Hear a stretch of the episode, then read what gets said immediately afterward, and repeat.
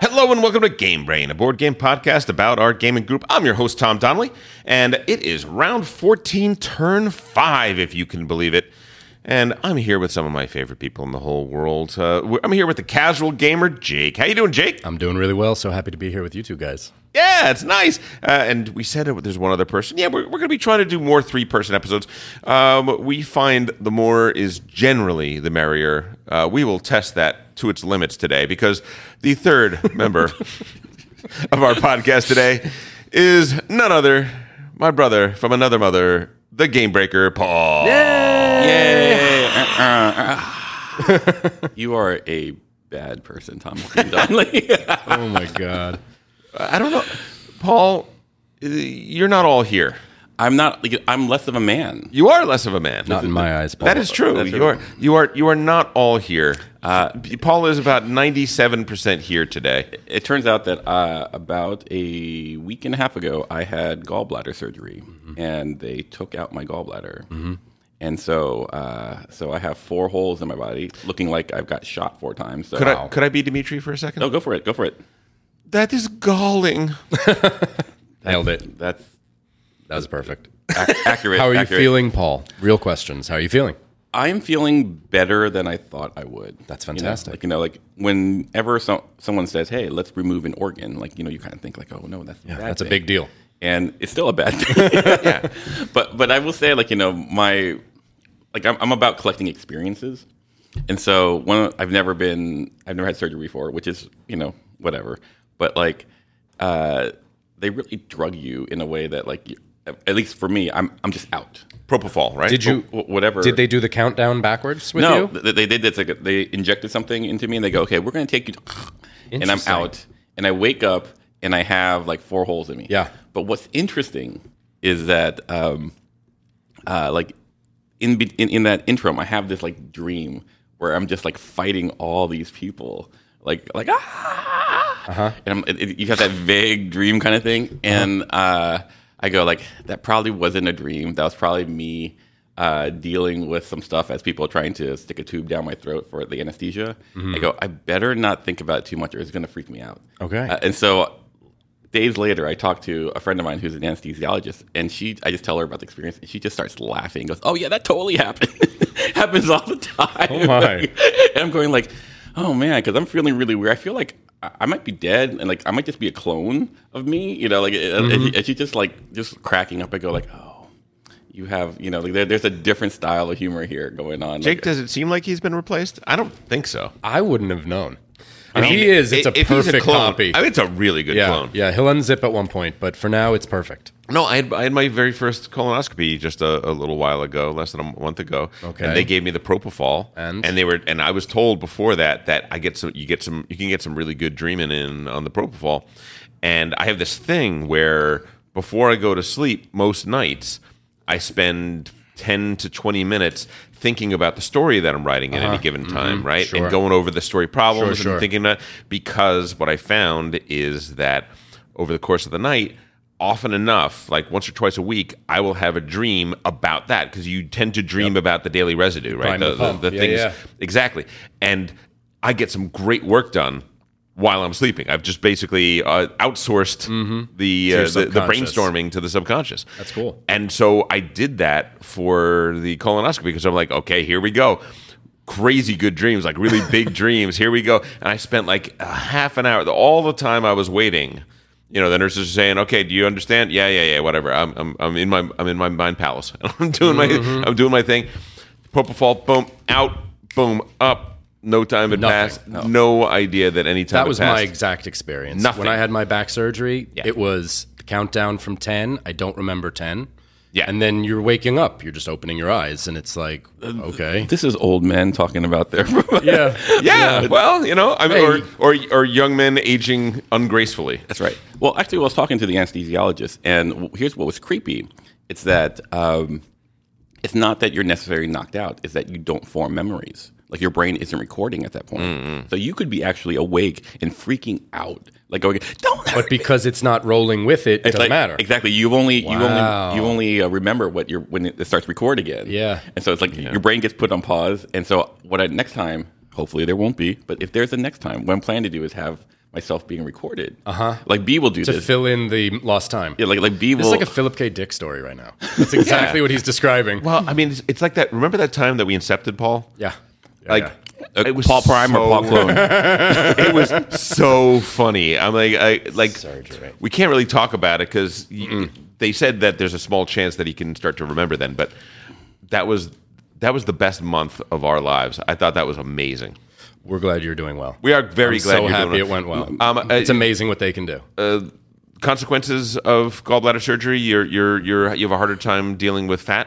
Maybe like you know like I like I'm uh, I'm not noticing it. Like you know ultimately the gallbladder is a big bag that holds your uh, bile and then it concentrates it. Uh, because I'm so me, my bile's already so yeah, strong. yeah, yeah. Yeah, Uh, you're you're It's- basically it's like half blood, half bile. Paul shows up and boom, all bile. That's all you It- get. So I guess what it is is like you know I have no bladder to carry my gall, so I'm all gall all the time, all Paul, all Paul, all gall. All right. T-shirts will be available. Well, so uh, No Bladder Paul and Jake are here, and we're going to be talking about the 2021 Richard Garfield extravaganza, The Hunger. And then we're going to talk about games that tell stories and the stories we tell in games. How about we get right into it and get to this week's game night?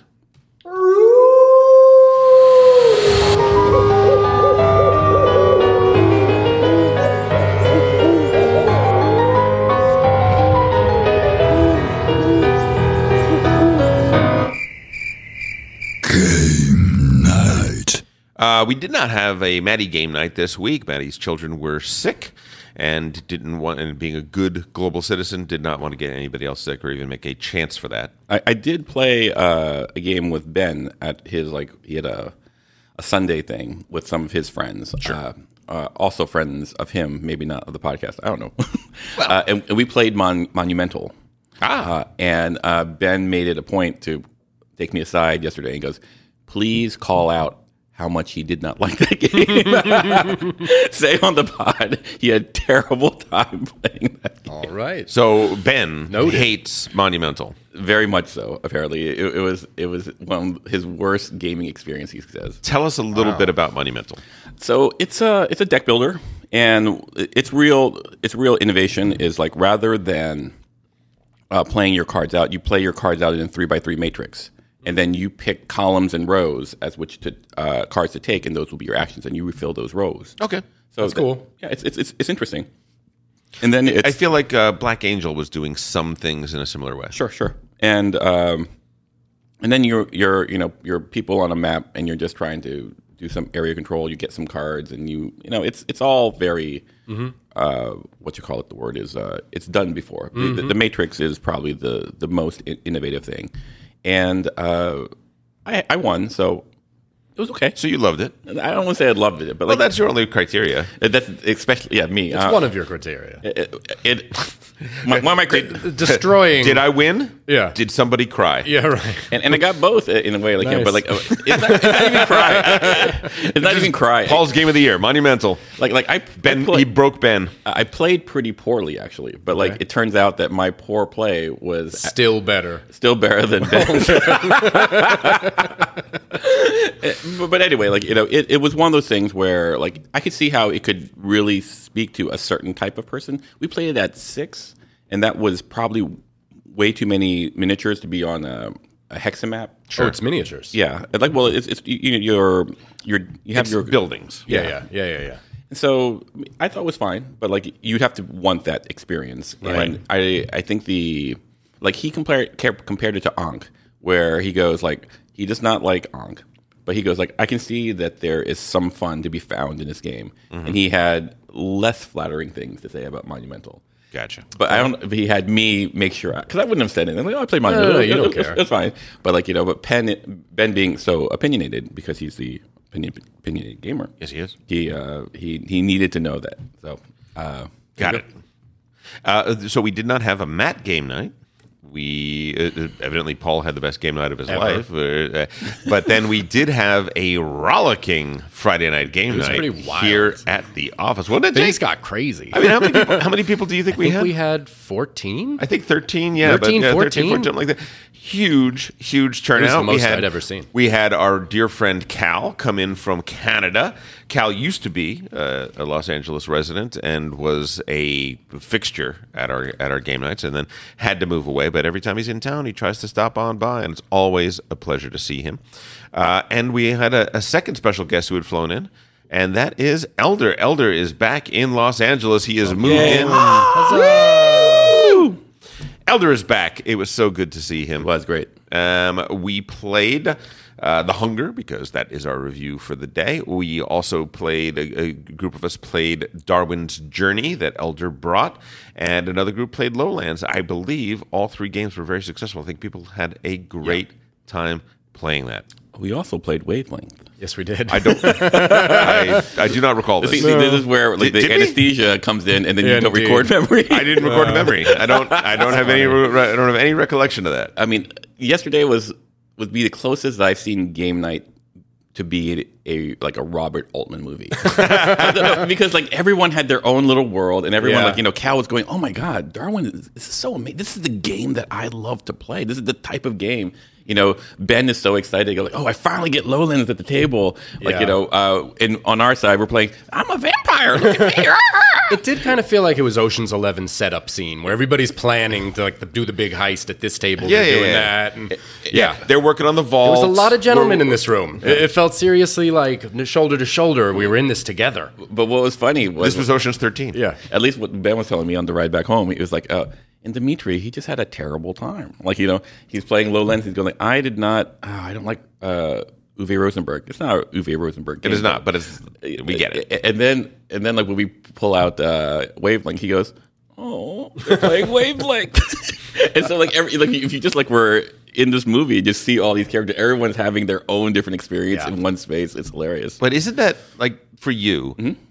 Is there anything better than twelve people together having a great time and Dimitri having an awful time? Isn't that like I, Oh, Jesus. like isn't that the ultimate? Well, well, the way I would describe it is like I- I'm a person who enjoys a little salt with my dessert. it was very sweet. Mm-hmm. Oh, not and everybody can win. not And not everyone everybody can- is a good loser. And, and not everyone remembers all the and games that we play. yeah. It's all about being with friends. Oh. we There had was we had, we had friends last callbacks night. to old to old time. We we Yeah. went out we went out and we had like a nine person Chinese dinner last night and ordered all kinds of. Uh, You should plug them and then get free food. all of items. Hapu, we are we are looking for sponsors. Hapu, I'm just saying. No, it was great. It was. A, It really a- was fun. It was a great night. Like it- I, you know, like I was going like, oh, this is a really good evening. Like there, Yeah. it was like a kind of like a great experience from like uh, was it nose to tail? Is that the yes, phrase? no nose Mm-hmm. to tail? snout to tail, yeah. Not to tell you. Mm-hmm. No. So it, it was great. It's like, you know, and I feel bad for Dimitri. He didn't get to play wavelength. You know, I love it when you know we play because it's always it's the thing that I enjoy the most. You're really good at it, first of all. well, I'm I'm okay at it. It's- he I think though? he is. Well, I, Is he though? That's what I witnessed. All right, when uh, listen, wavelength is not a Tom's great character assassination. game. Paul. No, no, no, it's not a great game. It's a great experience. It is a great experience. It is not a great game, and the reason it's not a great game is that. One team can continually get their needles on the sides. there's a luck component. If your needles are on the sides, the game i- i- you're in easy mode. If the game Yeah. if the if your needles are in the middle, you're in hard mode. That's just the way it is. That said, none of the none of the needles were on the sides in our game. What? It wasn't on this. No, there was You no. had a couple are you of talking about? sides. Hold on. No. You Okay, had a couple of Hard sides. or soft? no limp or ri- uh, limp or uh, rigid, right? It was- Rigid, right? Yeah. Cast iron pan. How could that? Cl- of course, were a it's on lot that. of It's good way turns. up. You had you had tons on the side. We were all within five degrees of dead north. Fun was had by all. Fun with that. It was a good experience. like th- there, there was a moment where like I I stopped the game and I said, Tom, just so you know, this is the game I love to play did most say with that. you, and I love I love playing Avalon with you. It's one of my favorite experiences to have with you. But this game. This is the one because there's no other game where I excel so much and you don't.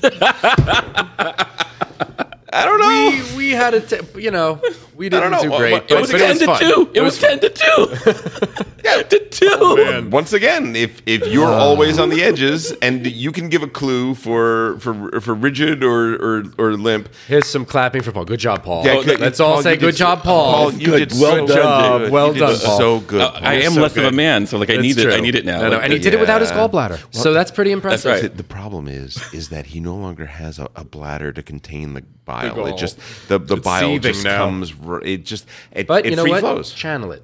Uh, hey, can't. Focus it. And He he's can't- ours. So He's got no he's got no beavers. There's no dam left. It's just all pouring out. Here's Paul. Uh, Paul Sands Beaver. Uh, oh my. Oh my, indeed. Shall we get to the game? Yes. News. Good evening, Mr. Listenau from South America. and All the ships and clippers at sea. Let's go to France. Fly. Um, uh, so we know this series of games that started with Raiders of the North Sea, moved on to Architects of the West Kingdom, and so on and so forth. Well, um, if you notice from all of their games, they're all North and West, which meant that they had the opportunity to open up new avenues in the game. And sure enough, we have a new game coming out, which is called Wayfarers of the of the South Tigris. Is, did, I, did I say that right? I believe I did. Yes, yes. Uh, Wayfarers of the South Tigris is by uh, uh, Shem Phillips and the same uh, group of people that did all of those games. Those games, uh, um, I never loved them. I think Architects was my favorite of the bunch, uh, but I didn't dislike them either. They just weren't quite my bag. They were a little too multiplayer solitaire for the most part. But we have huge fans here of them. Elder, I know, is a huge. He, he'll stand for those games, no question about it. Um, and this one looks a little different. I think they what they're trying to do is they're trying to create a different flavor for each direction of the of the compass. And this one is going to be a. Um, I guess the, the way to say it is a, a kind of a, a scouting and mapping game. Where you're where you're taking cards and you're building a tableau that is an exp- exploration of the territory, which is very different than the games that they've done. We've, we've played a game like that before when you lay tiles to build the map in like with, with a river going through it. Oh, your Carcassonne, Yeah. Oh yeah, Yeah, yeah. That sounds- absolutely. I like that. Yeah, yeah, yeah. This will be more like a card game. I think. Uh, I think all of their games have uh, certain elements in common, right? That they they, they build off of a, a central mechanism set. Though this one does look like it might be a little bit different, right? I think it's like I will give it a try. Like you know, it's it's one of those things where I too was not in love with architects or raiders. I found that if the person who I'm playing with is enthusiastic about it, like Matt tends to be, uh, it was totally a great way to connect uh, because it wasn't offensive in any way. The, the the mechanics are so invisible, you know, that you just we're just playing and that allows that banter and like that that discussion. Uh, so it wasn't cumbersome. I didn't play the first one, but I played the second one. I think with Matt also. uh, paladins. I, no, of the two you just mentioned, Oh, got it, got it, got it. the Yes, second one is the one I did. the Architects of the West Yeah. Kingdom. Yeah, yeah. Architects is a good game. There's no question about it. I- I- It's. I like how there are there is a corruption mechanism, and uh, the, the, it's got a lot of really good ideas in it for sure. just didn't quite rise to the level of, of my favorites. But these are beloved these are beloved games, and they're putting together they're putting together a collection of games that all have uh, slightly different uh, aspects and design features and, and play differently. And I think that's really great. Uh, Wayfarers is, uh, is going to be coming out on Kickstarter in around March, they're saying, 2022. So keep your eye out for that. Next up, uh, this is do you ever have those nostalgia things where the moment you even hear the name of something, it just it just pings your heart? No, I have no heart. Oh, Yeah, wait, that's no, no. correct. That's correct, Paul. That was that Besides was the that was gallbladder removed a lot also. young, a lot older, a, Yeah, lot, a lot longer ago. I do, Tom. So I'm pretty sure you guys would not. This doesn't mean anything to you, but I'm going to say the name of a game. Uh, Devil Bunny needs a ham. Devil Bunny needs a ham. No, nothing. Nothing me either. Sorry. All right. So uh, there was a ga- there was a guy there is a guy named James Ernest. James Ernest founded Cheap Ass Games quite a long time ago, and his idea was. Why don't we create? the- We got all these Euro. We have all these new games and new game designs coming out and stuff like that. But everything's so expensive, and you got to get the wood from Germany. You got to do all this and that stuff. What if we just come up with fun games. We put them in basically a manila envelope. Sure, sure, sure. It's all just cardboard Okay. chits. Okay. Right? Super cheap, super low, and just gonzo, really, is what we're talking about here. And we'll sell them for five bucks a, a, an envelope. Right? sure. Okay. And then they came out with Kill Dr. Lucky. Kill Dr. Lucky is in takes place on a map that is almost exactly the same as the mansion in Clue. The only thing is is that it's like the precursor to Clue because what you're trying to do is you're trying to kill Dr. Lucky so that later Hmm. Before they people will have come their and they will mystery. and, Uh-huh. and they'll investigate. So Doc, Dr. Lucky moves in a certain way and everyone is trying to chase him down and find ways to murder him. It was a fun game. It was a fun it was a, f- a f- fun little game. I really liked it. Um, then he did a game called Before I Kill You, uh, Mr. Bond. Uh, then they got sued. Yeah. And then they Yeah, called yeah. Uh-huh. it the totally renamed Spy Game. And then later on, they figured out we could we could call it Before I Kill You, Mr. Spy. So that's what the game is called now. Um, they had a game called Deadwood, I remember, which is it, it was set at a uh, one of those uh, ranches where they film uh, old old movie, old western movies, Mm-hmm. Sure, and western sure. TV shows, and you were you were trying to s- to make your productions work, and everything was going wrong. It's a lot of dice chucking. It's a lot of you know, as long as you don't roll a six, everything's fine. Um, you know, I don't think the the hobby went James Ernest's way. I think James Ernest said that I think the the way to do this is to create great great games and keep the components simple and just play it in your mind, and you don't need the you don't need the fancy stuff. Uh, Kickstarter has uh, proven him very wrong, but the games are interesting they're fun and as long as it's on the you know as long as it stays on the cheap ass side it's kind of interesting uh, on kickstarter right now is devil bunny games two devil bunny games devil bunny needs a ham and devil bunny versus the entire galaxy in devil bunny needs a ham we are uh, sh- sous chefs that are chasing devil bunny up a skyscraper devil bunny is trying to get to the ham at the top and along the way, he's going to encounter butterflies of each person's color, and we have to get those butterflies. Why is Devil Bunny going after the ham? Jake, tell me, why is Devil Bunny going after ham? To make the food? We have no idea. We don't know. We have no idea. We have no idea why his name is Devil Bunny. We have no idea why he is a bunny with a pitchfork. We have no idea why he's going after the ham. We have no idea why he's climbing a skyscraper. We don't know why we're climbing a skyscraper after him. We don't know what the butterflies have to do with anything.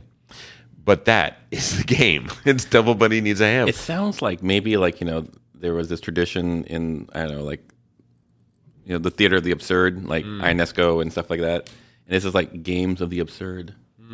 You know, like the rhinoceros, but Devil Bunny gets to ham. A little bit, yeah. Uh, James Ernest was definitely having a lot of fun making these games. He was having a lot of fun, you know, poking the establishment in the eyes and saying, "No, this is this is a game." Plus, I don't know what it is. Maybe it's the maybe it's the the meter of it, but I could say Devil Buddy Devil Buddy needs a ham like a million times. Maybe it's his like poke at all the mindless phone app games where you're basically just doing something disconnected, swiping left, right. Maybe tapping. he's going on to Google and doing like a, just a word generator, a phrase yeah, generator, and just yeah, yeah, random- totally. It, it could be a great many things. uh, I I think, but it, that's a winner. Anyway, they're not great games. I'm gonna go out. I will never I'm play gonna, them. I'm gonna go out on a limb. I'm gonna tell you. Um, This is Game Brain where we recommend not great games. I, I think I think uh, I think Trace Head would explode if he played Devil Bunny Needs a Ham. Yeah. Uh, but if you want a true dice chucker, a true beer and pretzels, let's just have some fun at the end of the night. There are worse things you could do than play something like Devil Bunny Needs Ham or the new game Devil Bunny versus the entire galaxy. And uh, look, it, it might be a cool thing to check out. Certainly something that is interesting. And I, I thought it was worth it just to take a trip down memory lane and to talk about some of the ways the hobby started. Um, I feel like what you want to do is like take some illicit drugs and play these games, and then just record yourself. Mm-hmm. See what happens. Or just the drugs. There you go. There you go. Yeah, Uh, you don't even need the games after that. You're we're good. Game Brain. We don't actually recommend any. to be clear, No, no, no. Don't take drugs. No, no, kids. no. Play games instead. Uh, the pledge is only 19 bucks for Devil Bunny Needs a Ham. I think it used to be five, but now it, it has actual color components. It has an actual mini of Devil Bunny, which is quite cute. Um, and it comes with the Devil Bunny dice and uh, a couple, of, a there you couple go. of things. So Uh, there you go. And if you want the the full thing, Devil Bunny versus the Galaxy, it's another nineteen bucks. Check that out. Um, and next up, Wait, this is what like going down memory lane looks like to Tom. Yeah. so the, the whole segment is, is this idea of like, oh, this is what it looks like to be in Tom's brain. So interesting. old obscure games that Yeah, I barely obscure remember. games. E- Exactly. Like oh, From I, our children's I remember those hood. five dollar games that I bought, and like you know, I'm just throwing those dice. Those are my happy. it- It's like your ratatouille moment. I oh, a little bit, yeah, yeah, yeah. I like throwing dice. I'm not judging it. I'm just saying this is insight into Tom's psyche. I Like, probably owned five or six cheap ass games at, Sure. at some Uh-huh. point because you know Just because they were out. there was no Amazon. Yeah. right? So you go to a game convention or something like that, right? Yeah. And all of a sudden, that's where you can buy the games, right? And I bought this, and I bought this, and what I got? I got four bucks left over. Oh, guess what? I can buy Devil Bunny Needs a no, Ham. like I, I'm- I'm just imagining it. Like you know, there you are getting your Kickstarter with Devil Body Gets Ham. You're rolling the dice. You know, like uh, dolly zoom into your eyeball, and you, young Tom like going, oh, the ratatouille moment. uh, next up, we have a new game out. If I said the name Brian Baru, what does that mean to you? Nothing. Nothing, says him. Brian I say that very Brian Baru, casually. the Brian Brule. Yes. Casually, No, I'm saying that. nothing. Nothing. nothing. You, wrong guy. The High King of Ireland, you bastards. How dare you? How Ireland dare has you? a king. Like, like he's saying it in an accent as if that's going to help. Yeah. It should. it should. Okay, so so Brian Baru was the a, the son of a chieftain uh, down in uh, Munster, down in the county what's County Kerry today, Mm-hmm. and uh, the Vikings were invading Ireland, and he was the chieftain's son who became chieftain and organized basically all of Ireland to repel the uh, uh, Vikings. The Vikings, exactly. And The Raiders of the North Sea. and doing so united and doing so united Ireland only to be killed on the day of uh, of, of victory. I'm not gonna lie, like you know, I feel like my uh, public school education has lacking now because of this moment where It's I the was first not. time I'm ever hearing about that's it. right. That's right. Th- there are people outside of America. No, I don't think so. Okay. Well, anyway, this is uh, uh this is uh, the public education system on trial at you know on Game Brain. All right, so let me let me give you a quick quick introduction. There are two famous kings of Ireland, right? There is Brian Boru, and there was a Niall of the Nine Hostages. Literally, Niall of the Nine Hostages, of which, by the way, the Donnellys. The Donnellys were one of the uh, one of their uh, uh, chief uh, allies. Oh, I thought you were going to say you were one of the nine hostages. No, no, no. We were Oh, we, we, we were with the chief. The the Donnellys are the the bloody hand of Ireland, and we were the uh, the uh, now they're just bloody. warriors, enforcers, enforcers of the uh, of, of the um, of the violence and the and, and the problem. You have a problem, you come to a Donnelly. That's what that's what we can say, right? Uh, well, like side note, like you know, yesterday Tom was compared to the Norse god Thor. it's true. It's It- true. it- And, and then someone said like Not quite flattering. N- not not the MCU version, but like you know. and uh, there was just, like you know, Oh, this awkward silence. Chirp, chirp, chirp, chirp. anyway, But I don't. I mean, I've seen non MCU versions of Thor, and he looks fine to me, so I'm fine with it. I got no problem. But uh, there is a game called Brian Baru. Brian Barul. Wow. There is it is it is a game, and it's called Brian Baru, and uh, I think it's. I think I'm gonna stop the accent now. yeah, yeah, I think we all would love that. That's, it was good, but It was something. This is a game. this is a game by a designer named Pierre Sylvester. Pierre Sylvester is a fantastic designer. Okay. Pierre Sylvester designed Wir sind das Volk. That is that uh, East Germany, West Germany game. It plays a little bit like Twilight Struggle. Uh, phenomenal, phenomenal game. Just truly amazing. Highly recommend uh, a Pierre, Pierre Sylvester game. So I'm really looking forward. He also did The King is Dead That sounds more familiar. he's, he's done a, he's done a bunch of games. He's a good designer. Great. He's a good designer. He knows what he's doing. Uh, three to five players. Uh, Brian Baru, High King of Ireland, uh, is going to be a game. Only plays in about ninety minutes, so it's it's not very long. What you're doing is is you're you're, you're drawing a hand of cards in which you're going to be bidding on taking over various cities and towns in Ireland thereby building up an area majority eventually, so that the the various uh, counties of uh, of Ireland, not counties because back then it was more like provinces back in the day, uh, in order to uh, in order to win the game by controlling the most territory. but it is a very Irish game in which you can exert influence through the clergy. You can do it through marriage. You can do it by fighting the Vikings and gaining prestige that way. So there's a lot of different, uh, a lot of different elements, a lot of different ways, and uh, yeah, I I can't wait to buy this game. Bring out that Irish accent all night long. It, It's sound, it sounds gonna like you know, be- like like the Braveheart of Ireland. It does. yeah, yeah, yeah, yeah, yeah. I think so. There you go. I think so. In context of that, like I, I got Bono, I got uh, like Oscar Wilde, Sure. Michael Collins, St. Patrick. Those are the, I'd play it. Sounds cool. Yeah, Unite yeah. the people. Exactly. Unite the unite the people. Fight off the fight off the bad guys. O- Only the bad guys in this case are not the English. And the Jab, jab. and Ireland became uh, an independent country, which four times. Scotland, well, I mean, Yeah. still Yeah. to this day is. Uh, I think I, you know, not to get too political, but I think Scotland's going to become an independent country pretty soon. Hmm. That's my guess. That's my guess. Game brain, like political, like you know, prognosticating. Like It's deep. It's We'll deep. see. I'm we'll into see. it. Uh, let's let's put it this way. The world is watching. there was a referendum on uh, on whether or not they would be independent, and uh, Scotland voted very narrowly to stay a part of uh, Great Britain. And when they did, they were they were being promised that uh, look, you don't want to leave. If you leave us, you won't be in the EU. And then a couple years later, England, almost exclusively England, uh, voted to take uh, the Great Britain out of the EU. So we'll see what happens. It'll be interesting. Which brings us to our last news item hegemony. Hegemony, lead your class to victory. Um, uh, you ever read about a game, you ever look into a game and say, this is either going to be one of my favorite games of all time or a complete and utter disaster? that's how I felt about E. QE.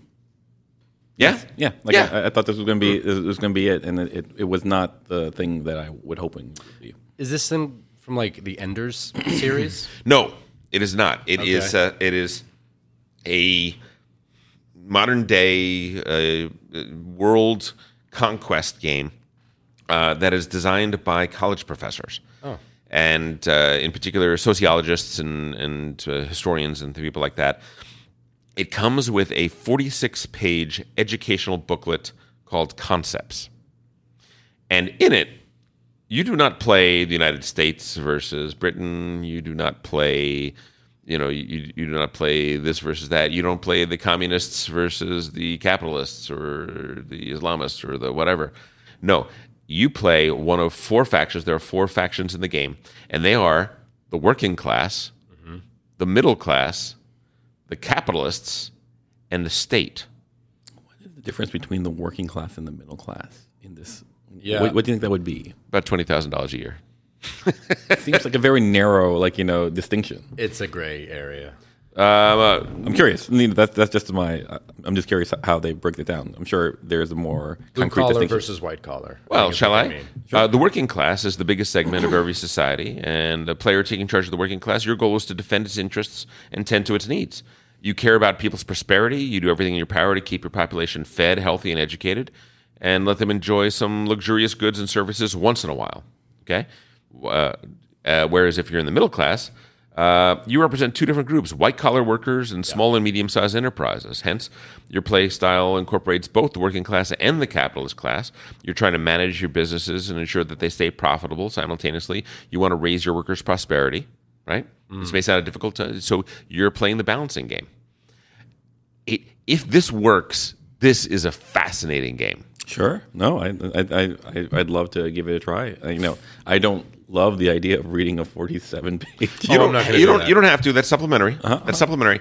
But it is But you will win if you read it. it is a game it is a game that is highly asymmetric evidently evidently the the four people you're playing in a very very different way uh Rado did a paid uh a a paid preview of it and uh had some very very glowing things to say about it like he said it's the game of the year for him Like, how long does it play? um it's a long game See, like the way you're pitching 50 it. years. 50 years. That's right. how Like, long it's- it takes. it's- it plays forever. Your entire adult life. I, and then you die. I think it might be a it, it might be a 3 to 4 hour game like uh, it reminds me of how you pitch here i stand you You know, we're here here. Oh, all, so good. Yeah, yeah, yeah, yeah. It- and it's very. It's a great you know simulation. It's a great little science experiment. As a game, I don't exactly know. It's amazing. Yes, yes. We, we, we here's Tom. Like you Let's know, stipulate. Here I stand is an amazing game. I think the reason I probably wouldn't like this is just the skin. Like I'm sure the mechanics are all genius and everything, but the last thing I want to do when I play a game is do real life. If you play For me- this, if you play the state, you get to wield your dragon uh, with a huge miniature and put it on the and put it on the board and scorch the working class. All right. If The- there's the- a dragon, if there's a dragon, I could maybe do it. I, I don't appreciate the miniature chaining of, of Jake. I don't, I don't appreciate I'm that. just let, saying, let me defend like, you. as- I don't want to play the video game where you're making burgers or like washing dishes. It's like we're That's go- actually fun. no, it isn't You're because good I at do it, that in too. real life. I don't need that in my games. Jake right now. It's like I'm taking Jake to a fancy restaurant and he's asking if he can get the chicken fingers. That's No, what's no, no. happening. You know right what now. it's like? It's like you're, you're asking me if on my night off I want to babysit. I'm like, no, I don't. I want to do something different. No, this, this, this is. But I'm sure it's brilliant. It sounds like a social, you know, m- th- fantastic Th- that- exploration of blah like blah blah. one of but- the one of the biggest video games phenomenons that always surprised me is like The Sims, right? yeah, Yeah, I it's- can't stand them. Uh, it's but it's it's something that people do. Like, oh, let me play life. Yeah, it's bananas. To me, I, Listen, I'm, yeah. a, I'm a pure escapist. So If for you me, have- if it's fantasy, I'm going or sci-fi, whatever. But yeah, I, I don't need to. I don't need to do what I'm already doing. I got that. Elves are already. Harkonnen. One, one of the Yeah, two. yeah, yeah, yeah. Jake, play the capitalists. that'll be that'll be an escape for you. That'll be different. That's true. That'll be a fantasy. That's true. That's true. Participating in the uh, yeah capitalist environment is not my it's not my thing really, but it sounds really fascinating. it is. It's on. It does. It Kickstarter. sounds fascinating. I'm it's sure on it's Kickstarter brilliant. right now. By the time you hear this, it should have a little over two weeks left to go. Uh, they're at about a half a million dollars, so they're doing very well on their Kickstarter campaign. It says it should be forty-five minutes per player. Yeah. So Jesus. Per turn? Or no, overall? that's three. That's three hours Oh, for a okay. four-player game. All right, all I was just thinking about would you play a game like called Daddy Daycare? No, N- Like even if it was funny and No. like n- No, I have it, no it- interest it's- in it's that. just too tra- too much trauma for you. I, it's not trauma. It's just overload. Like I'm, I get that joy all day long in real life. Interesting, interesting. Okay, okay, cool, cool. Good to Yeah, know. yeah, yeah. different strokes. Um, Okay. I was going to skip games on the brain. Like I, I think games on the brain. Oftentimes, when we talk about game night, we're kind of already talking Yeah. games on games on Those the are what we're brain. thinking about. Yeah. Um, but I think actually today I want to do a super quick games on the brain just because of what's going to happen this week. Uh,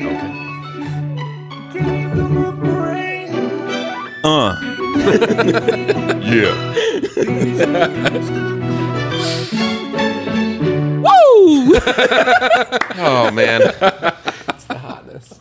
So good, so good. Uh, this is just to say that this coming week is BGG Con in Dallas, and uh, Trey, Candace, and I are going to be there repping uh, Game Brain. Uh, Candace is also going to be repping uh, BGG, but uh, but yeah, we're gonna we're gonna do we're planning on doing a an episode there. Do you guys have the T-shirts? at the end of the con? Of course, we have the T-shirt. Uh, Candace have the T-shirts. Yes, she does. Great, there you go. Candace has a T-shirt. She's she's worn it before. She's worn it to to, to stay Great, on our great. podcast for other people.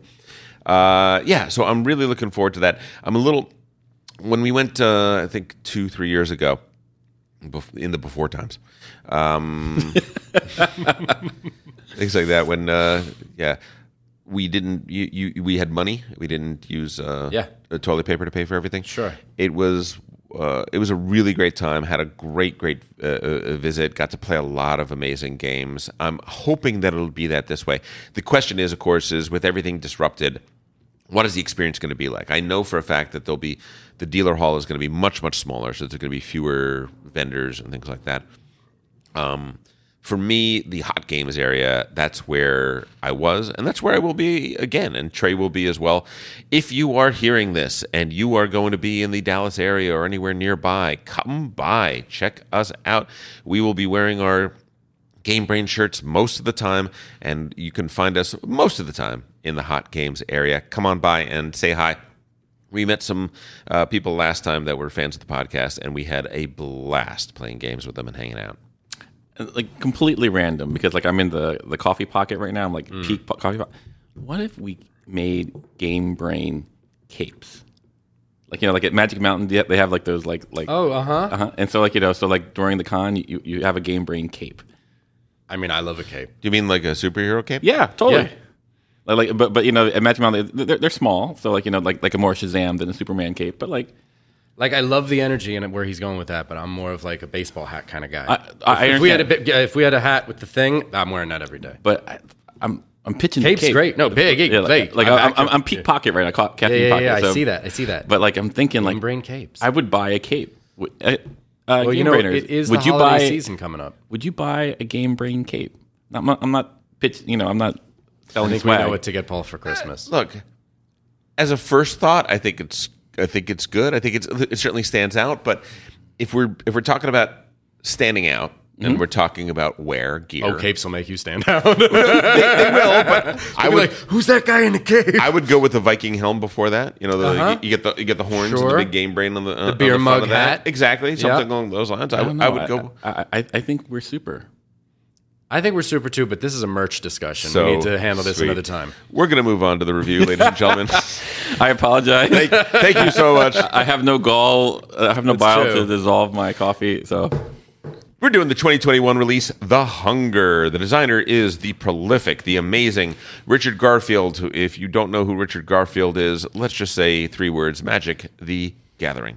That is not the only thing he's done. He's done tons of other things. But if we had to point to a single person that made sure that our hobby thrives, uh, I would say that Magic the Gathering single handedly has kept more friendly local game stores open than any other thing in the hobby. He's I the, think. he's the uh, economic engine. Correct. That keeps the whole thing playing. exactly. Uh, the artists are uh, Marta Ivanova and Jocelyn Jock Millet. And the publisher is Renegade Game Studios. Jake, oftentimes you uh, you say, "Why don't you explain the game, Tom?" I'm not going to do that this time. Okay. you're on the hook, baby. Oh, that's fine. Tell us. I Yeah, played 'cause it twice. You, now. have got this. I played it twice, which is rare. I don't usually get to play a game a second but Jake, time. if you can do a well, Tom the impression, games we review. No, I'm not doing no, any no, no, no, impressions. But do a Tom impression doing a vampire. Nope, not going to do that. But you could do that. If you want to go first and do that, that's fine. No, no, no. Okay, so this is both a. it- the theme is vampires. Each player chooses a vampire.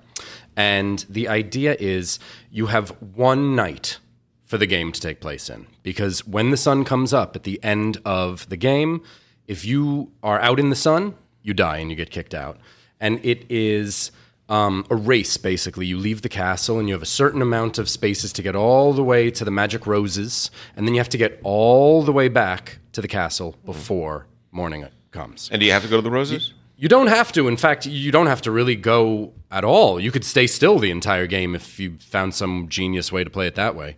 Um, you can go forward, you can go back, though not on the same turn. Mm-hmm. And uh, how you move is through your cards. So you get you start with um, the player starts with what three or four cards each each ha- each like, hand, character Your hand is six, and you g- draw and you three. get a three. turn. Okay. And each card will have movement speeds. And you can either take that full movement and progress along the track, or you can spend some of it on movement and use the rest to buy or hunt uh, people. And each person that you kill, each card that you take, has a certain kind of points in the blood that you suck. And that's what moves you along the uh, progress track as you go. points, yeah. Victory points, right. Um, but the problem is, you, you take these corpses with you now into your hand, and as it shuffles through and cycles through, your, your deck gets bigger, but it doesn't necessarily get better. So as you're as you're killing people and, and taking them into your hand, you might not be able to move as far. Yeah, yeah. Um, there's Because- also because tons most of people have a movement Zero of movement, Yes. right. Some even have negative movement. The, the overall idea is you're trying to balance the points you get from the kills you make and the distance you can travel so that you can manage your time to get out and back.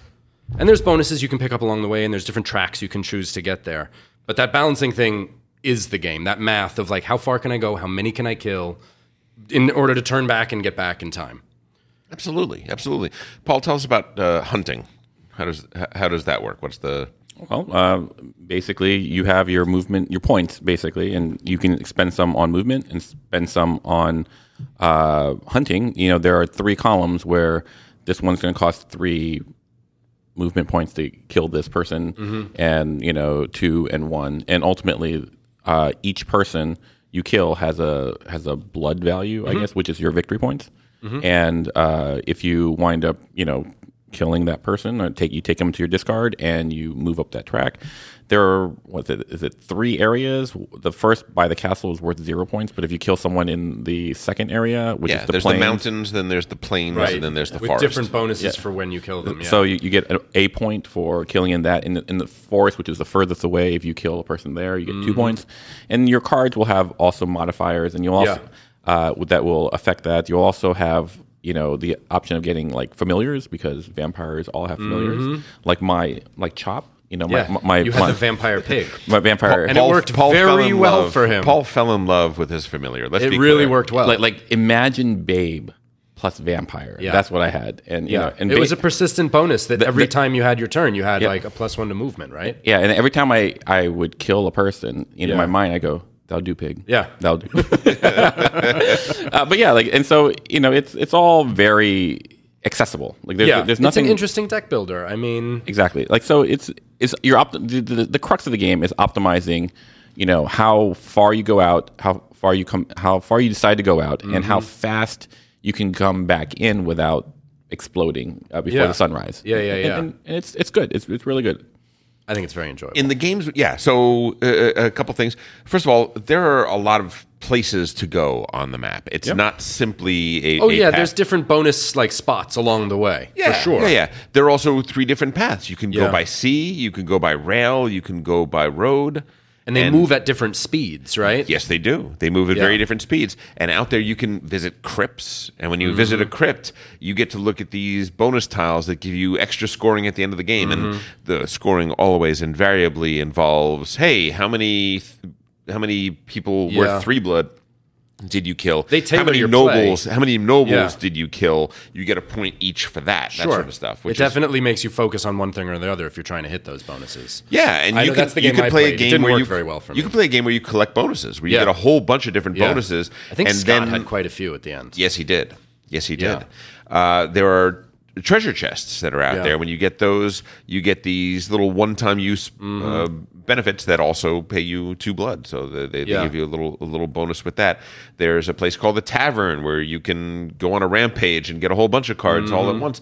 There's a there's a lot. Uh, uh, there are wells which allow you to hunt twice in a Mm-hmm. round, uh, as long as one of the people you're hunting is a, a a cost one. Uh, Yeah. uh, the the one the cost one area on the board uh, can have many cards in it that they can pile up in Mm-hmm. That's there, right. and then you can take all of those cards. Um, really, i- it's a- it's a gambling game, press your luck game Mm-hmm. because what you're trying to do is you're trying to get as many points as you can. Yeah. But the problem is is that almost everything that gives you points slows, Slows you you down. down, yeah. So you're racing out and then you're racing back and timing the racing back. In in the last two games that we played of this, at least one person fried in the Mm-hmm. Burned sun up. Yeah, that's true. that has not made Very it back. dramatic. And by the way, b- both times it was down to the last action. No, you were right and they there. were right Yeah. there. You could see the castle. You Yeah. could see the cemetery. You're it's the Theme works really well. for right there It within an sounds inch. like Tom, you have some personal experience with this. I sure did. I, I burned like the Dickens. Yeah. I burned up. Yeah. Uh, my uh, my my mouth was uh, was so too close, big though. too big for my heart. I was one. I was It was right the there. last turn. Yeah. Flipped over the three cards and I got the one card I didn't want to get, and that was the that was the end of that. Yeah. Uh, Whereas and I- my and- game, I barely made it away from the castle. I like I went into the lowlands or whatever, and and just I, the plains or Yes. and I just basically posted up there, tried to kill as many of the things that my bonus told me to get, and then turned around and was like, okay, I'm going home. I do wonder if you can win that way. I wonder if the game I can think be you can. be. I don't broken. think I did it well. Right. I think there is a place where you can sort of bounce back and forth in that zone. So, uh, if you guys, sa- if this sounds familiar to you out there, uh, that's because the game is very similar to Clank. Uh, to be, uh, for those who don't know what Clank is, Clank is a de- is a simple deck building game like this, in which you are thieves going into a dungeon, and uh, the dungeon is populated by a big mean dragon. And you start off with a very simple hand of cards, and you work your way down into the dungeon. And some of the things you do create clank. That means you make noise. and when you make noise, you you put these little clank cubes out, and they go into the dragon's bag. And periodically, you're gonna uh, play a card that is gonna have a dragon symbol on it. When you do, you draw a certain number of dr- dragon cubes out. The black ones, nothing happens, but ones of your color are going to damage you, and eventually you can die. And the thing is, you're trying to get as much loot as you can and get out before you die. And when one person dies, that's what triggers the clock that ends the game. Uh, I think four turns after that, anybody anybody still uh, subterranean is is dead. Right. So Jennifer said something interesting. She was like, you know, I was a little she was a little disappointed that the Richard that Richard Garfield turned out a game that was so functionally similar to another game. She was like, it's Richard Garfield. Like he's he's a genius. He makes amazing games and she was like a little disappointed that it was so close to another game. And I- I've been thinking about that a lot. And I think it, it's true that it, that's a true statement.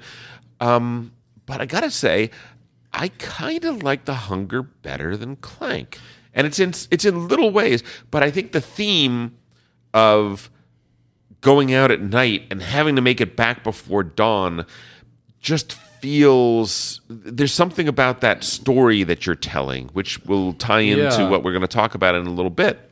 And also, devil's advocate, I don't think there's anything wrong with doing your own version of something that works.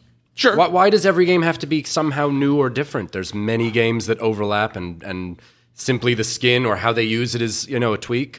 Sure. I mean, all stories do that. Why not? Why not games? I think he just loved that and said, "This is the best one of those I can do." It's a good point. And there's no Oh, yeah. reason why that's not valid. I mean, Now you know me.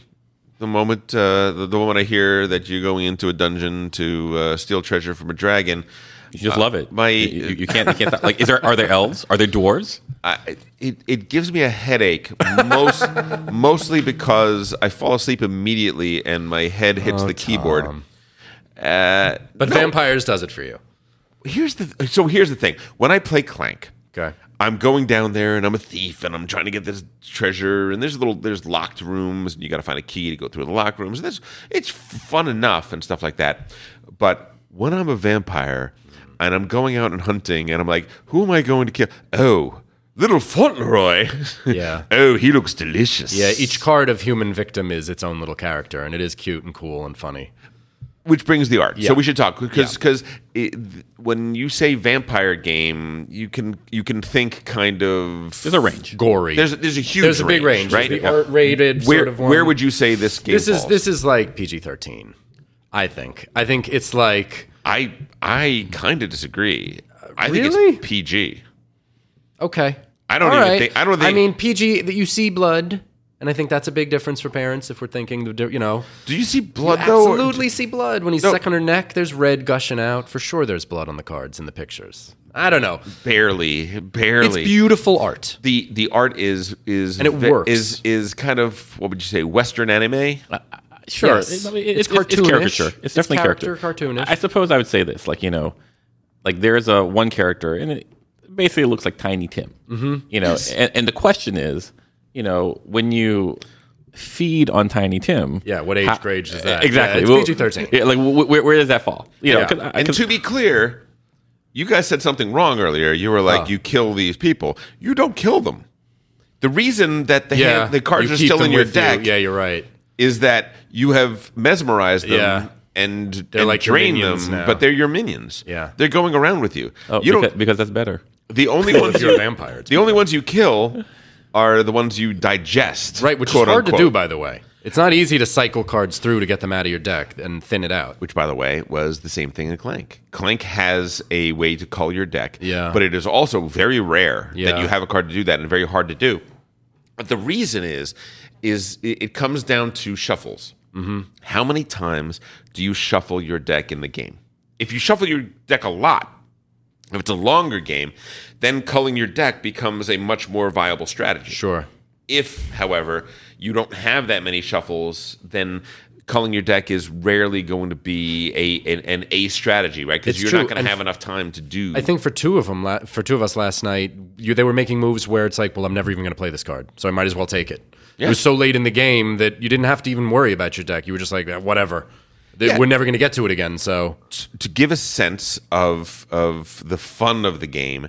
Uh, people that you feed on sometimes they have attributes. yeah, right? Uh, I had one that had uh, holy water. Jake had Jake Mm-hmm. I had had, a couple Jake had of a those. couple that had holy That's- water. that's tough. And when you draw a holy water person, you can't hunt that round. That's right. And my whole strategy was hunting. I was like Yes. posting up and just grabbing as many Yes. threes as I could. I that was had tough. I had a couple people that had the attribute spicy, Yeah. and when I feed off of them, when their Yeah. card comes up, I have to immediately Yeah. mo- use all of my movement to go toward the nearest well. right, which is often in the wrong direction. In my case, it always was Yeah, in the yeah. wrong direction. Yeah, that messed you up a And bit. It messed me up big time. But that's funny. You're you're you're drinking spicy Yeah. blood, and you got to go No, to the it well. works. I think it works it's really well. cute. It's funny. There was a, another. What was the one that Confused. Confused. Oh, There's yeah, but, a but basically confused- they're intoxicated. So you're you're you're Yeah. feeding on a drunk like- person, and now you're going the wrong way. You have to Yeah. go the wrong way. Yeah, yeah, yeah. And so that's uh, and that that was uh, that's also d- disastrous i- Mm-hmm. in the wrong situation. Mm. Yeah. And there are other little tidbits where if you land on a player and that's where you end your turn, Oh, little you gotcha. get to bump them one Yeah. in a different direction. Yeah. We, we we thought that uh, basically everyone wrote me off at around round uh, Mm-hmm. round 10 or 11 they were like, "Oh yeah, Tom's Tom's dead." We were And- right. But but Paul is going to make it. I was I came got way real closer than you close. thought. I came way closer Yeah. than you thought. And but we thought well, Paul's in Paul's in the dri- Paul's in the good situation here. Yeah, the bumping thing. And actually, that's what killed off uh, in the other person that died in our first play. um, Ben. ben. I bumped him twice. totally, by the way, totally by accident. Not by accident, but like I was just running for my life. Yes. Side note, like so, I was in uh, I was in Indiana when uh, Ben was playing this game, and uh, he was live texting me as you know. He goes, "Oh, this is a, a cute game. It's, it's a delightful game. Delightful." And then he goes, "Screw this game." Yeah. and so like, oh, I was like, "Oh, I, I'm actually there. I see the progression." Yeah, no. of- It was an accidental gotcha, and he got burned. And I believe that's when he did it. That's- Yeah, I, I, I it believe is. that's when you. you it's got it is a great player elimination mechanism. Yeah. Because it only happens in the last round of the game. Yeah. So you're not sitting around. No, you get to play the game. And you and the entire game is about I have a hand of cards that can move me, which I need to do. But I get points by taking cards that move me not at all. Mm-hmm. And how do I balance that? How do I how far do I go? yeah. how much do I tempt fate? And the winner is almost always going to be the person that judges that correctly. Who was it last night? I forget. I, I don't. I, can't am pretty Sure, remember. I'm pretty sure Paul was the big winner. Oh, right, was Paul the big yeah. winner? yeah, no, it was. It was. Paul. I think it was for Paul. sure. It was Paul. It was and Paul. in, in Yeah, yeah, the yeah, first it game, Paul. I was in the first game I was the big winner. You did win the I- first game, I yeah. think there's a, a surprisingly lot to explore in the game in terms of can you play a game where you mostly stay around the the the, the planes and don't go very far, where you use less movement and more hunting. yeah, no. It's, I, it's a good game for a casual gamer like myself. I think the only reason why I won was because I came up with like, like here's what I'm going to do, and I executed it, and it worked out okay. You well, you, were got- able to you- you establish had that a- early a- on, I guess. Your familiar was a particularly good one. It was super Chop. OP. for what you were doing. No, it worked out And then quickly you for got you. Hmm. the rose that fed that that synergized very very well. Mm-hmm. hundred percent. But like what I really did was I go like, oh, I'm not. I'm going to sacrifice early kills for movement. You, you were way out ahead. Yeah, and then the reason why I did that was because I go like, oh well, if I keep on killing people, what's going to happen is I'm going to be slow getting out. I'm going to have a, a bloated hand, and when I'm coming back, my hand will even be more bloated. So my thought process was get to like the rose, which would- gives a little good bonus, very good bonus, and then when I'm running back, start eating people or on the way back. pe- on the way back. And it just worked out. Like it, it- like it would not have worked out had I not had a special item that you know I, I picked up along the way. Like, and it. What was really interesting is like when you die, if, if you're playing right, like you know, you are actually just one turn away from making it.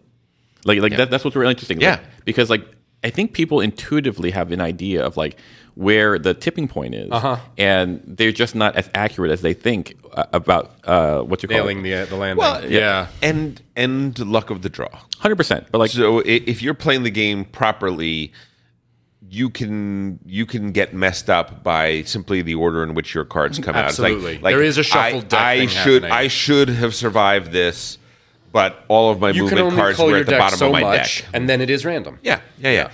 Uh, yeah. uh, So let's let's talk about who this game is for. It's not really for our group because it is lighter than what we normally play. Yeah.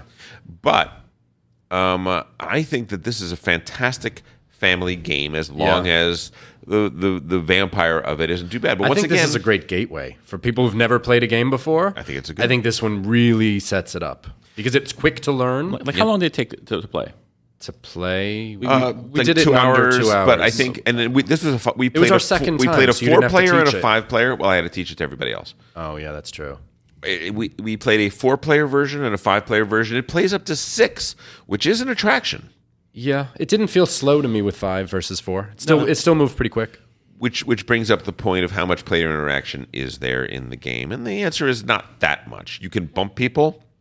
You, You can, can, snag someone's spot, you can hunt the person that they wanted to right? hunt. Steal their card. That's yeah, right. you can get the treasure that they were going to try and, and, mean, and it's get. So there's some multi-solitaire. things. There's some things. It's not quite multiplayer solitaire, but it's uh, you know. But if playing with six players is not all that different than playing with four players, that says something about the uh, uh, about the amount I think of you could play interactivity. this solo. Honestly, if you don't mind and you just wanted to like try it out, see like optimize your own whatever, you could. Yeah, It could be fun. Probably could.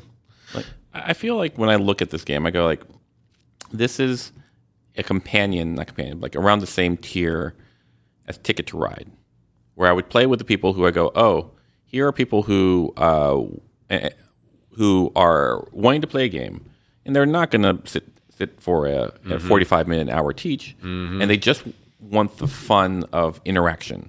And even though like you know there isn't a lot of like player interaction here, there's a lot of banter interaction because a lot of the the, the texture really promotes this discussion and this I agree. laughter.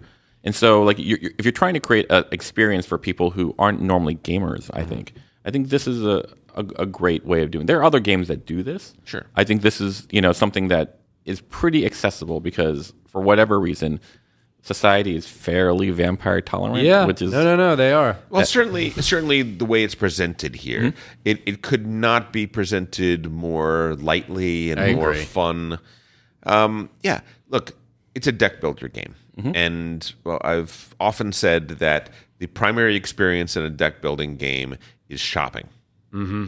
You are, I, oh look, I have eight points Here are to Mm-hmm. my spend. options. What can I get? I I could buy ooh I could buy him or I could buy her or I could buy that or I could buy this familiar. It's like what do I want to buy? Shopping is fun.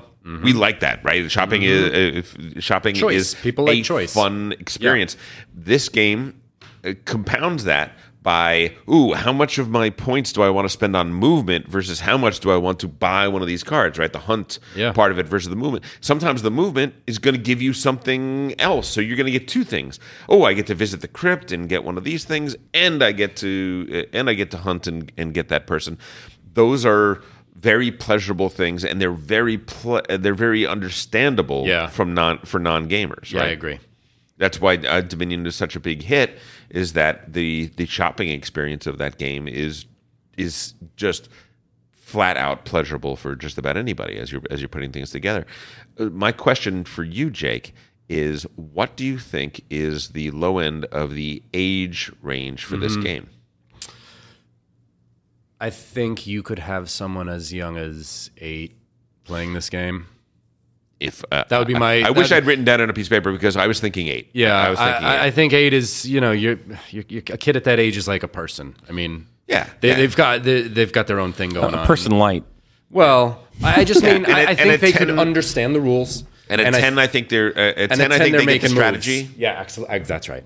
Yeah. At ten, they're considering what they did last time, maybe. Yeah, I think so too. Yeah. and I think it, I think it's a really good game for a family. You could play it up to six people. It's kind of fun and light. It is.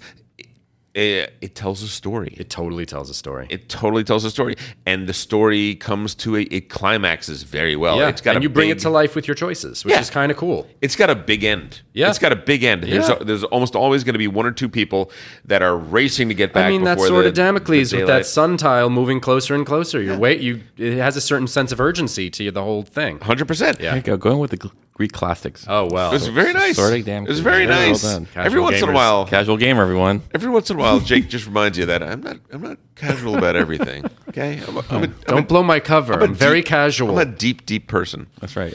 Um, that is the hunger, and uh, It, it's a it's a game that I did not expect to recommend as as much as I actually do. I think that It's enjoyable. I think that for for gateway gamers, for lighter gamers, and for family gamers, I think it's actually a really fun game. I really enjoyed it. Yeah, I think uh, as long as you know what you're buying, like you know, oh yeah. that's Yeah, that, yeah, that's yeah. the real context. Like you That's know, like right. If, you're, one of the guys that does the five hour, you know, campaigns where you're trying to be a Mm-hmm. political, whatever, this, this is not this is not for you. like even if you're a like a big uh, Magic fan, I, I don't know if this would be the game. This is it's really designed for like the the family game night or the the, Yeah. the intro game night. yeah, yeah.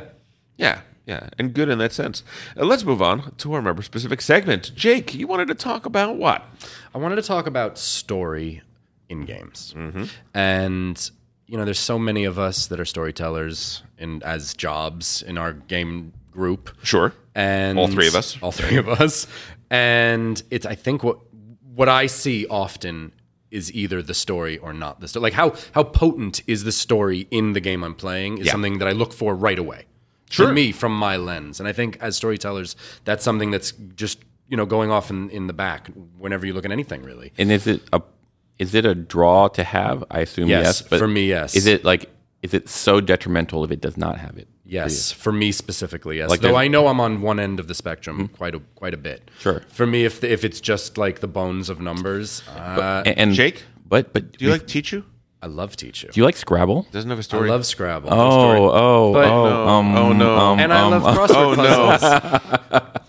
but I don't think of those as games the way I, I wouldn't put those in the same category as board gotcha games. gotcha. Yeah. Like, w- one's Does it feel are- like an ambush, Jake? No, that's all right. I do I do enjoy crosswords and I do enjoy teach you and I love Sudoku Oh, and I love all those number stuff.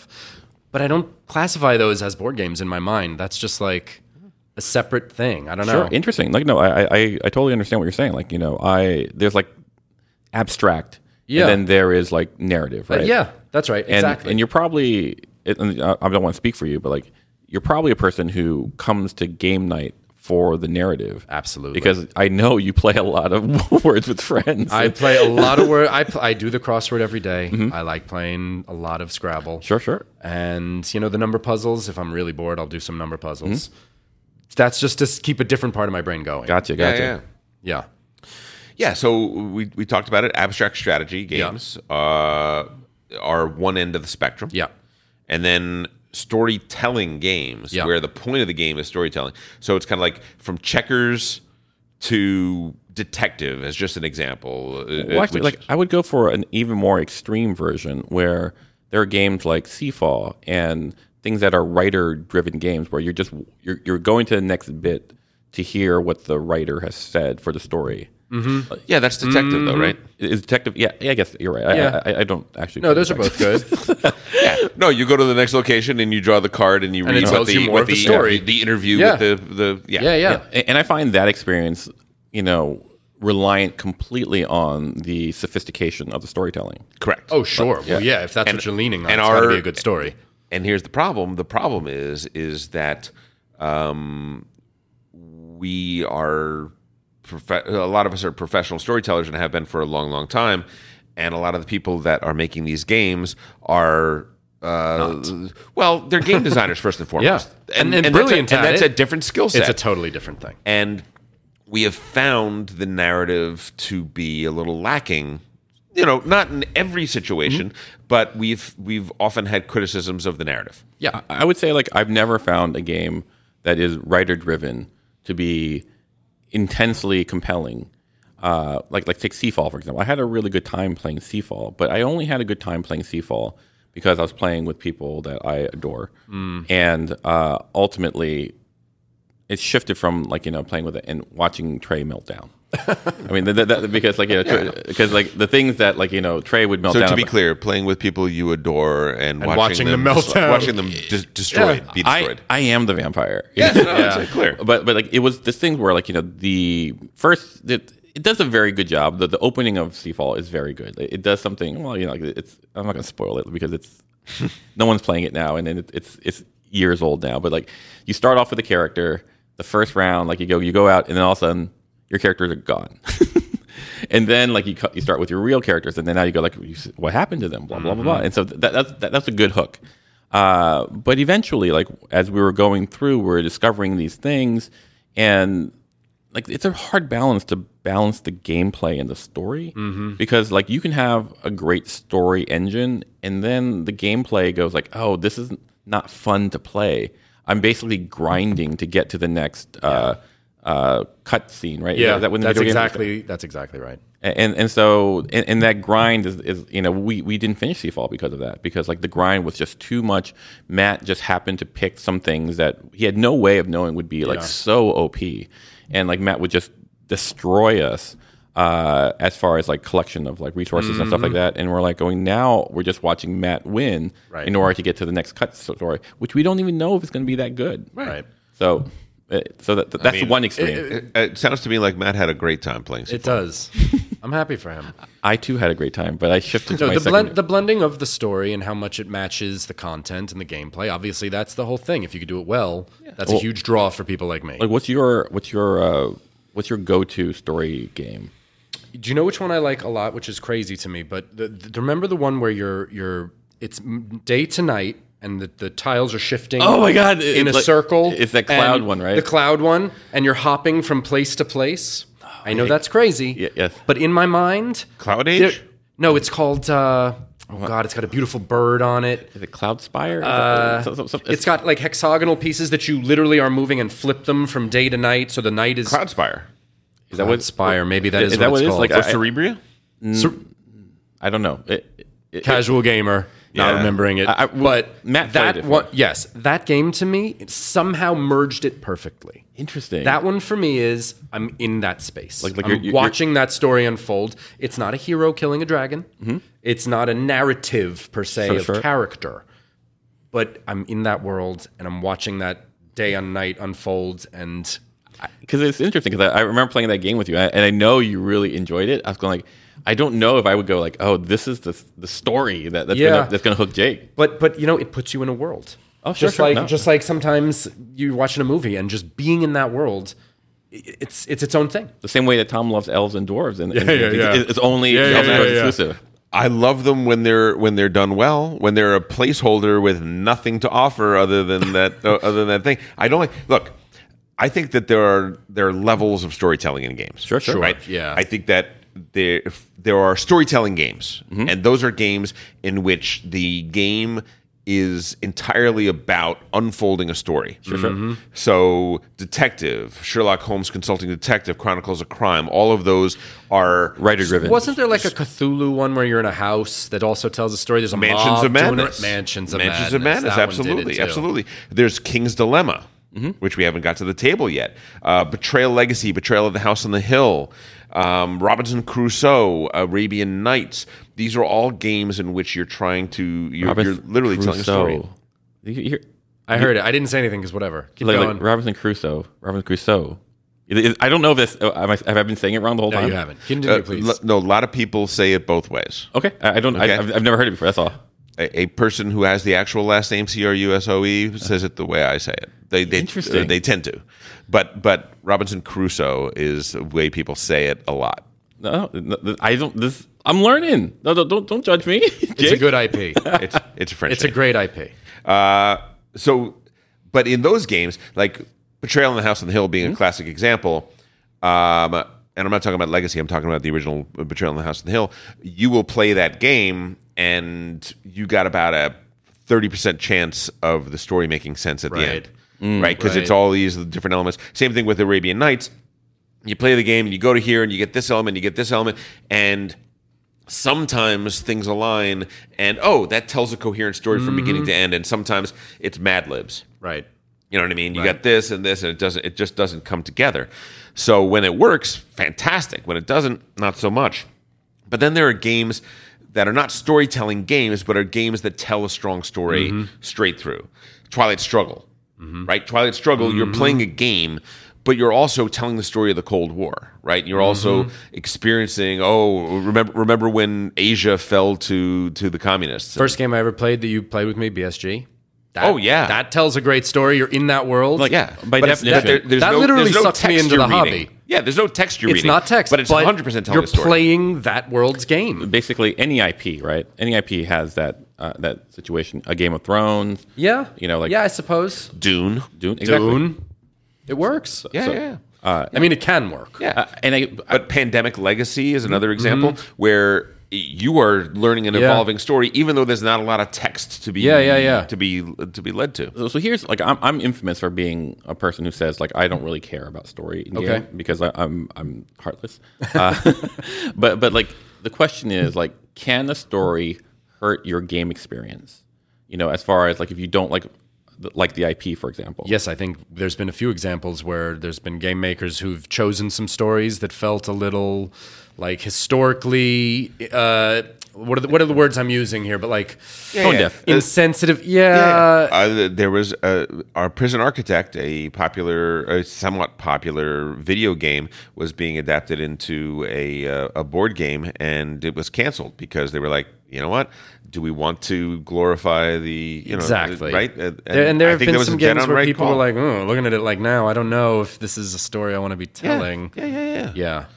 yeah. Uh, so it definitely So it yes, definitely to can your be, point, it's- yes, it can be a detriment, of course. but I think at the end of the day, licensed IP draws in more people than it th- than it pushes away, No, no. right? Like, like for example, all I, I, I know a game that Tom would buy an expansion for would be the uh, Lord of the Rings Democker expansion, where, where you go and have like all the elves and, and, and, like you know Uh-huh. The take High Democker- Council has to just have a political And, conversation. and I think like that's the way you get Tom to play elves and dwarves and all that stuff. Hundred percent. that's not crazy at all, by the way. But it's not. But but I'm going despite the IP, Uh, not for the IP. I don't know, And by the man. way, I got no problem with Lord of the. I think Lord of the Rings is fantastic. What was the okay? treasure hunter game from I'm not like going to last name my year? kids after it. I'm not a. I'm not a psychopath. Monster. That's right. There was a treasure hunter game a little bit where you go into like the Yucatan or something and you're going up Tikal. the Yeah. That same thing. It put me in Tikal. that world so much. Mm-hmm. Yeah. Mm-hmm. It didn't have a story, but the character is clear, the that- mission is clear. That's actually a slightly different category, which I wanted to get to. 'cause Okay. that Third category. So, if storytelling games Yeah. where you're literally reading text and Yeah. telling a story as you go, there's games that tell a story like Twilight Struggle Yep. or Battlestar Galactica, Yep. where you're not reading out a story, but but for sure the game is is creating a narrative. Yeah, exactly. Then there are games where I tell myself a story Yeah, that's good. which is like to call Yeah. is that way. Democker, I'm I'm You are I that guy. am having a political campaign. It's not telling a story quite like uh Battlestar Galactica is telling a story, right? Because I'm not playing a character Yeah. per se. I'm not going through a you know a, a story, but I'm definitely engaged in something that I can personify for me. It's a setting that allows you to, to create the world. Agricola. That's right. And- Agricola. like I love my my mom and pop farmer Yeah. at the beginning of Agricola as I'm building my farm. I'm I'm jealous of the stone house that you just built, Jake, and I Sure. wish I wish we could do that, but we invested all our money in these cattle and we have to raise these cattle. I tell I tell myself a story like that all the time. Chicarian is another is another Sure. game that that it doesn't tell a story outright, but it'll but it creates the setting is so good Yeah. that it allows you to create your own story as you're playing. I like this category that you created, and I like that there's a big variance of how much the player brings to that. Because, like the one you were just talking about, is basically meeples, and your creative mind allows you to still do that same thing. Whereas for me, it's a lot harder to tell myself that story when the literal overlay is so much less. So would Yeah. the hunger fit into uh, The hunger works better for me in that regard. Is it more like for carry on, or is it more like? Uh, I an think, it's, IP? I think think it's it's a more little like of both. BSG. I think it's because I think it is telling a story in It the has a sense that it, conclusion. it's got a climax, it's got Yeah. a third, it's got a first, second, and third act. Yeah, it It's- does. Mm-hmm. You know, y- you are personified. You are playing a person, Yep. a, a vampire. Your character has a that is name. doing something. Of sorts. Yep. You're, you're, you know, so it's a little more like uh, uh, like that. I think. You know, But- because but it does because we're open talking about the pandemic space. Mm-hmm. legacy as being in the same space. Yeah. It is definitely in the same space as pandemic legacy. Yeah. In terms of uh, telling an evolving story. So the question I have is like, is one form better than the other? I don't. I know we don't like to use the word better as far as like, uh, as far as preference. I but, like, think s- one category will scratch a certain kind of gamer's itch better than another, and I think certain gamers will fall into categories where they're like, "This one does it for me," or "That one does it for me." be- because like the, the ga- you know like this carry on part. Like I, I never think of myself as a magician going here's my magic don't? trick. No, I, I look at it as an abstract. I see. I, I go like, oh, but but here's the here's the thing that I do. Paul, That Paul has no heart. Remember? no, but this is literally the spectrum we were just talking about. Is Yeah. e- I, am on the spectrum. What, yeah, yeah, yeah, you're on the spectrum. Well, well, but, but here's here's the way I would see it. Like you know, I actually don't play any of those three story docs. I play uh, what I would call the, the fourth one, which is like this meta story that I'm telling because I'm playing against all my friends, and that that infinite, never ending story, like never ending story, la la la la. You know that that's the that's what I'm playing. Like, Yeah. So when I play Tricarion, when I play Santiago, or all these things.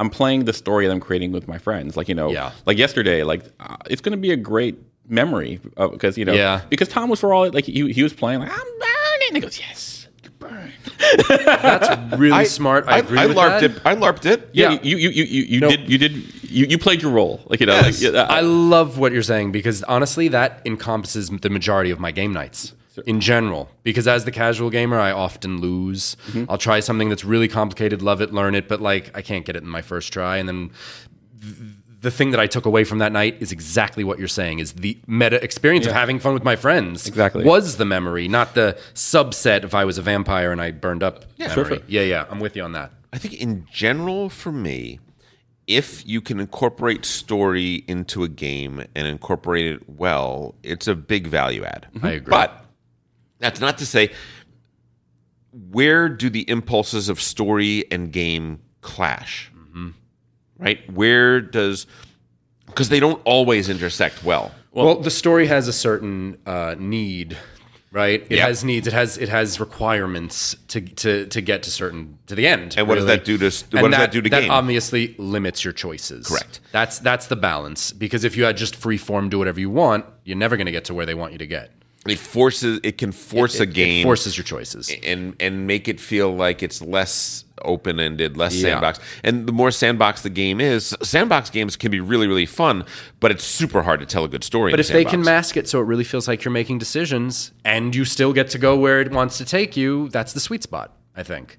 I think uh like ben talks about this a lot about coinbra is that the right is that Yes. the game and like he he uses the, the v- the words it doesn't have a third act or a second act one of those two it doesn't have an act that that feels like there's he can't he can't uh, uh, what you call it overlay a story on it because it just, the me- the mechanisms work in such a way that there's something missing like so Well, uh, that's there's something to that. That if the first round of a game and the last round of the game play very similarly, that 100% can agree. be a problem, right? And I've had the experience many many times where the game feels like it's over, and you're just like, "Whoa, what? That's it? It's over?" And like, I don't even get a. Yeah. And there's something very lacking in the third. and, and the question is like do you think that's a game uh, bump or is that a narrative bump it's a loss of. Well, I don't know if they're doing it on purpose. I Well, I- assume I- they're doing it on But purpose. like, but for you, do you go like, oh, the story isn't over, or do you That. go, oh, so so it's not even for like me, a it's ga- the story's not over. Just uh, interesting. No, no, yeah. Look, I love Tichu. I Yeah. Mm-hmm. love Ricochet robots. I love games that are just games. And if you put th- if you put story into those games, I would not love them better. I agree. It doesn't help at all. Correct. To, to put little characters in the numbers when you're playing a number game, Yeah. that doesn't do anything. So so for me, uh, competition is its own reward to Yeah. some degree i- i- in in some games, and and not every game needs that, Yeah. right? But if you can put a little bit in there, sometimes it's it's weird how little story you need to put in a game for it to suddenly become a better game for me. Fresh Fish is Mm-hmm. the example I will use. It is this delicious puzzle abstract game, but the moment you say you're just trying to deliver those fish to your shop so that you have the freshest fish and everyone comes to you and everything is about that and the other shops you have operate on the exact same principle that you just want to be as close to that distribution center as possible because you're going to have everything first all of a sudden the game goes from being something purely abstract Yeah. to i'm telling myself just enough of a story Yeah. to make it more interesting and i think that's I, I, I like that. I like the power of even the slightest narrative element. it's interesting because like there are people who uh, in our group do not like abstracts at all. Like Yeah. you know, I, and I'm, I'm curious if if they took that mindset of like, oh, here is this n- narrative blip, not the blip, it's not the right word, narrative like Mm. twist. If that would make it more interesting, like into them, I, it- it's it's a very like like for for example, like I, I'm I think I have, and this is not tooting my own horn, probably next to Matt the widest range of games that I'll play with people and, and completely enjoy.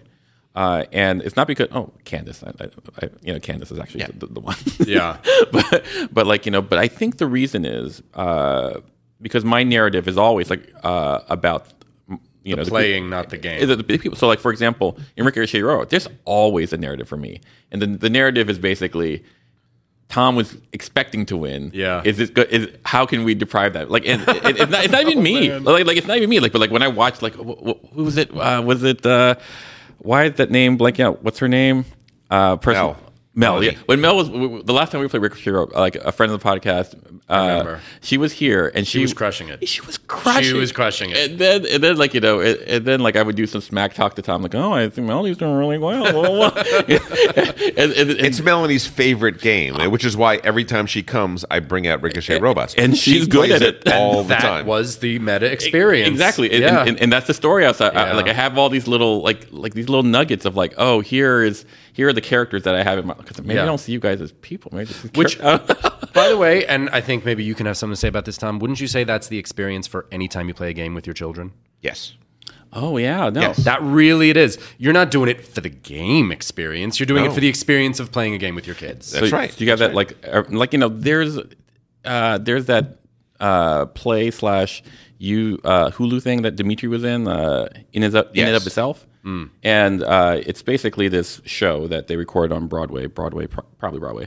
And uh, one of the things that uh, the When Dimitri was in it, it just means they cut to the audience from time to time, and you're watching this thing. It's like, oh, it's very interesting, very interesting. There's Dimitri. Oh my god! that's right, Th- th- I, I, I literally cannot experience that the way I want to experience that because, like, several times they just cut it. Oh my god, it's Dimitri! That's amazing.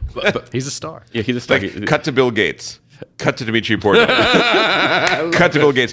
like What- on mo- what movers planet- on- and shakers, on everyone, what- movers and amazing. shakers. On what planet?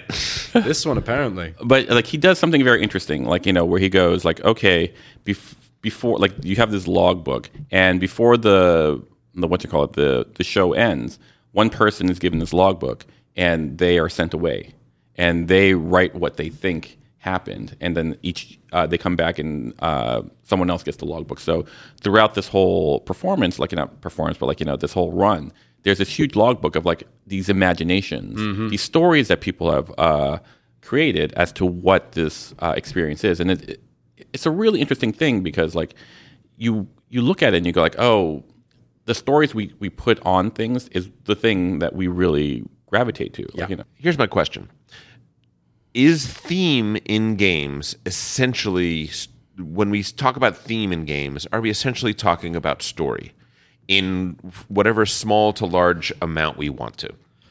In other I words, think they're an very abst- closely linked, yes. but they're not exactly synonymous.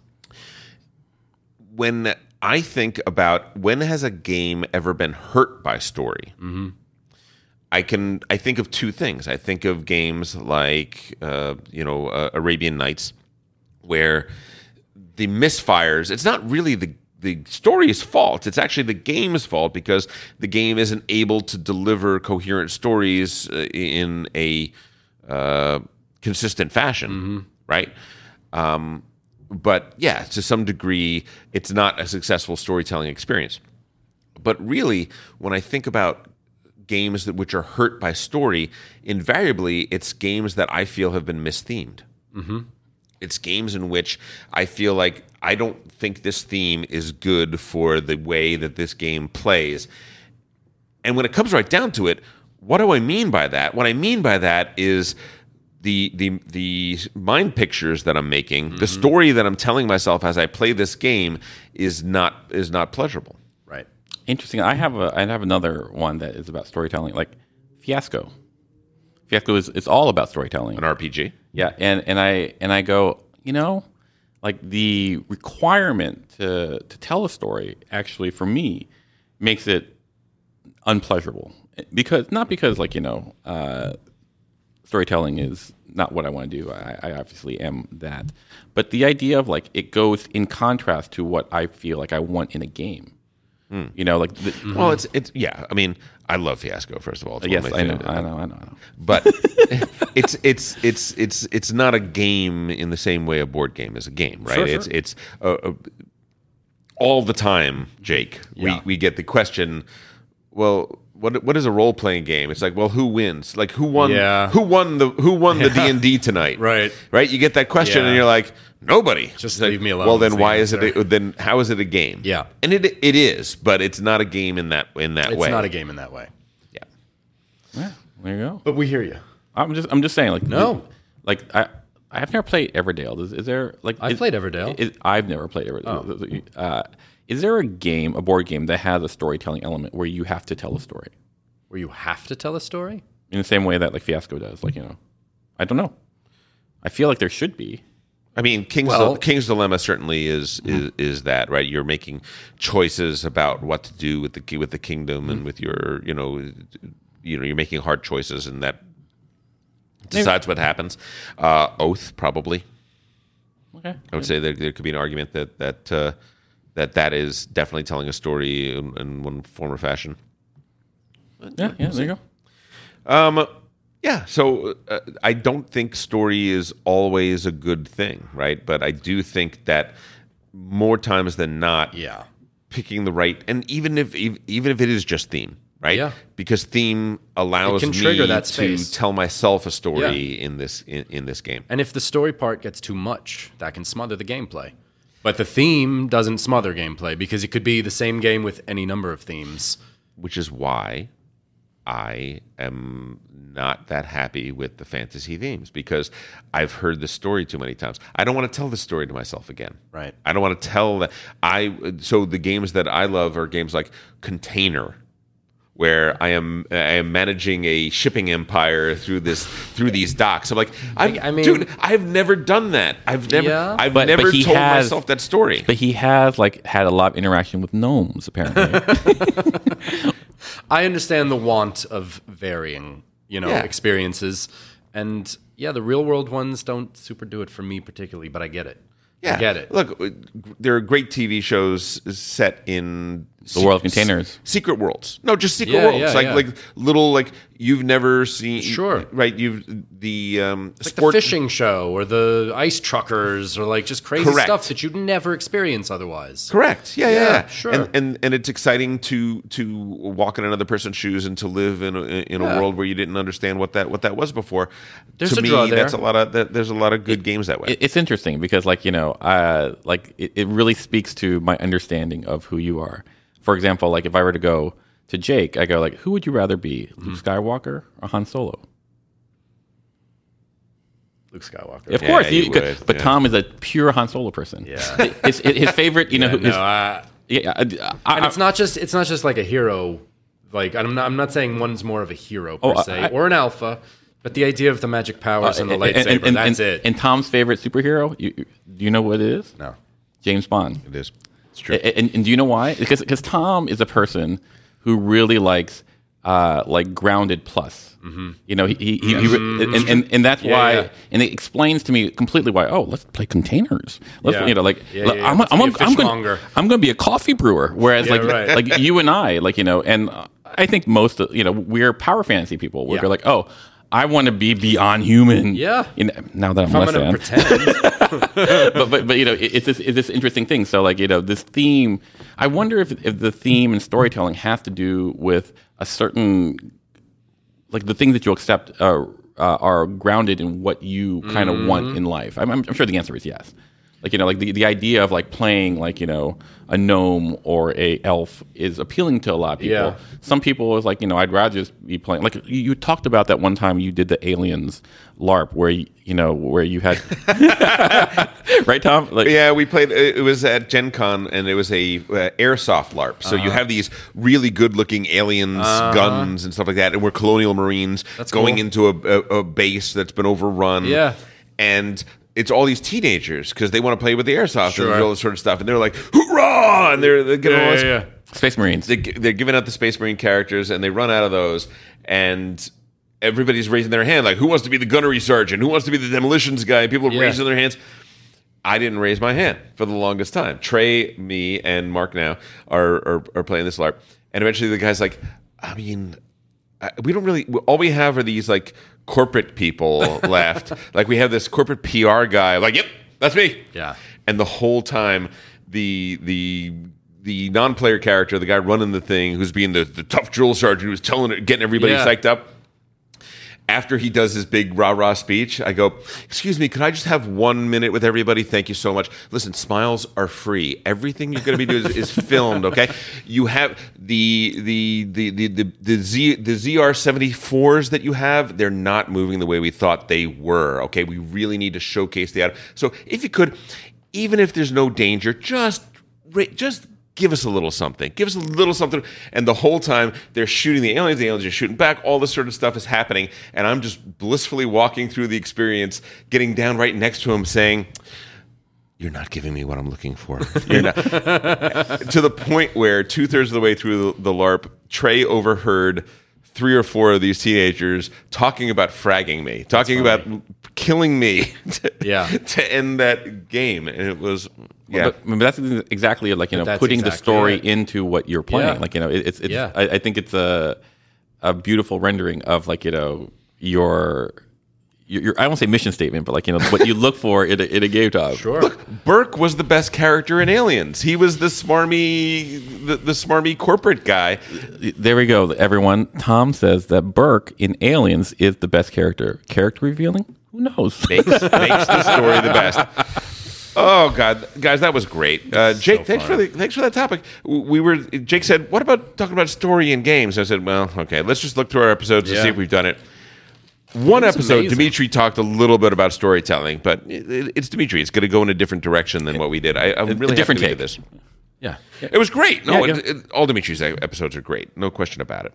Uh, I think we have time for one game sommelier. Sure, let's do it. Here we go. Sometimes a player just got to know which game should stay, which game should go, which to play with mama, madame, abou. Yeah. to tell me, monsieur, just what to do.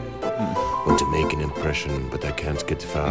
As my 50th player of Agricola, a million games, show me the way to the master, the game sommelier. Je m'appelle Tom. I'm un rapper.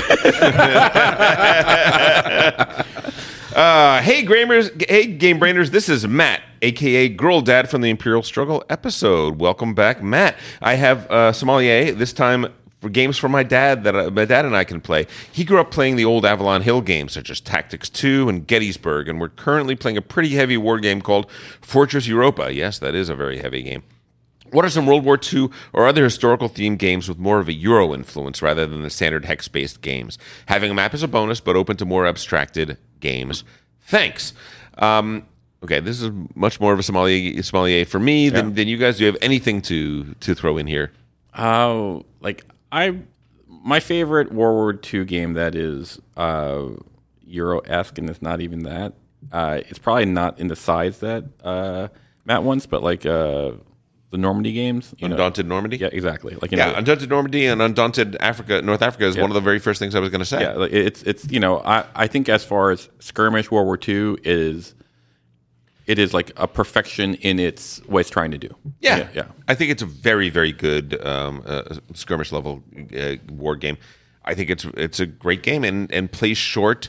I think that should be something in in in Matt and his dad's wheelhouse. They should definitely get it. It, it does seem like he's playing like you know day long games. Well, yeah, but the question is is more Euro influenced games.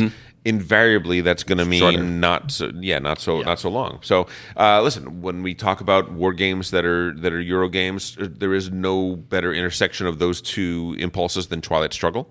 It's not World War II, uh, but it is a Cold War game that has a lot of war game elements that that plays wonderfully. And if you and your dad uh, gel on that and get into that, that's a game you will play hundreds of times. It is absolutely amazing. Um, weirdly, I'm gonna I'm just gonna I'm gonna pitch War of the Ring. It, it, does your dad has your dad watched the movies? Has your dad read the books? Is he into that? If not, then skip it. But if he if he at all likes that, it's a really good war game. It's a really good war game. It really works well and does great. Um, then when we get into the harder core war games, I'm gonna pick several options for you. Um, one of the things that uh, made m- more Euro war games were card driven war games. And one of the classics of that, one of the very first ones, was Hannibal, Rome versus Carthage. Um, it's an absolutely amazing game. Highly recommend it. Uh, people play this game hundreds and hundreds of times, never get tired of it. It is a battle down to the last man and the last legion, oftentimes. Uh, and it- it's just absolutely wonderful. Napoleon's Triumph is a really interesting game. This is during the Napoleonic era, which were uh, it was line warfare, right? You're, you're you're lining up your artillery, you're lining up your soldiers, and you're marching across these things. And so the pieces are these wooden, long wooden blocks, uh, and because they're blocks. Only you can see what that unit actually represents, right? It's not until Like a contact Scrabble tile? sort, of, yeah, yeah, Contact with the enemy, then they can see what it is. It's block block games, but these are long blocks, and it is a game that is very much about maneuver. Right, it is not about just rolling the dice and seeing who wins. It, it, you win this game by successfully flanking the enemy's positions and outmaneuvering them. A- a- absolutely wonderful. Um, and then for a super light World War II game, uh, Memoir 44. It's an older game, but it is a surprisingly good card and die um, Normandy experience that can be a lot of fun. So uh, uh, check that out. Oh, I, I got another one. yeah. Uh, well, I had the name. It was gone. It is Quartermaster General. Yeah. Um, not really two player though, right? That's a that's a You could play, you know, a- allies versus the axes. I think, right? yeah. Um, there there's a uh, there's a many many quartermaster games. And each one of them is is optimized for a particular player count. So uh, I don't know if there's a two player one. I bet there is though. So that that's something to look into as well. It's a good idea, guys. It was an okay idea. I, I- I don't know. It was good. I think it was a good idea. Thank you, Tom. I think it was. Thank you for How your about support. just the card game? All right. War. Look. Where you split the deck and you go one, two, three, you- war. but And then you have, both- but you have a World War II themed deck. there you go. There you go. Wow, there you go. By the way, Jake, Shark uh, Tank. That, that you could you could sell that right Shark away. Tank. That's You right. could sell that right. Shark Tank. The the the, the aces are Yeah. Rommel and The t- tanks and the different Mm. Rommel and troops. Patton and Absolutely. One, whatever. two, three, go. Absolutely. There you go. Kickstarter. Pretty good. You heard it here good. first, everyone. Casual Hey, gamer. it's- Give us a shout out if you uh, if you do it, and and buy those capes. Jake, great cat, great great uh, great topic. made I the really best had of a it. Thank you. really had a great time with it. was that fun. was great. Um, Paul, I, I- List of man, I don't miss the three percent that's gone. you, you don't miss it yet. You've just been optimized. I think you better. Wow, Yeah. I, I, I like that. I like that ish. yeah. We'll see. We'll see. We just we, we cleaned out the things that are no longer serving you. That's right. Well, there we go. Onwards and upwards. Building a better Paul. Ladies and gentlemen, we have a YouTube channel, youtube.com forward slash C forward slash Game Brain Pod. We have a Facebook group, a Discord channel. Please get in those Game Sommelier questions. We do love them so. And if you are going to be anywhere near Dallas, Texas, uh, BGG Con is going on from essentially Wednesday to Sunday this week. And Tom, Trey, and Candace from the Game Brain crew are all going to be there. Come say hi. Maybe we'll play a game together. At the very least, we will we will chat and Look for uh, t-shirts. Get to know you a little bit, look for our t shirts. And you have been listening to Game Brain. Produced and edited by Matthew Robinson, Tom Donnelly, and Trey Alsop. Special thanks to Daedalus for our incredible music. More on Daedalus is available at GameBrainPod.com. Thanks to Edamar Peleg for our incredible graphics. You can reach us by email at contact at GameBrainPod.com or on Twitter at GameBrain underscore pod. Thanks so much for listening. Go play some games with friends or make some friends with games. Uh-oh.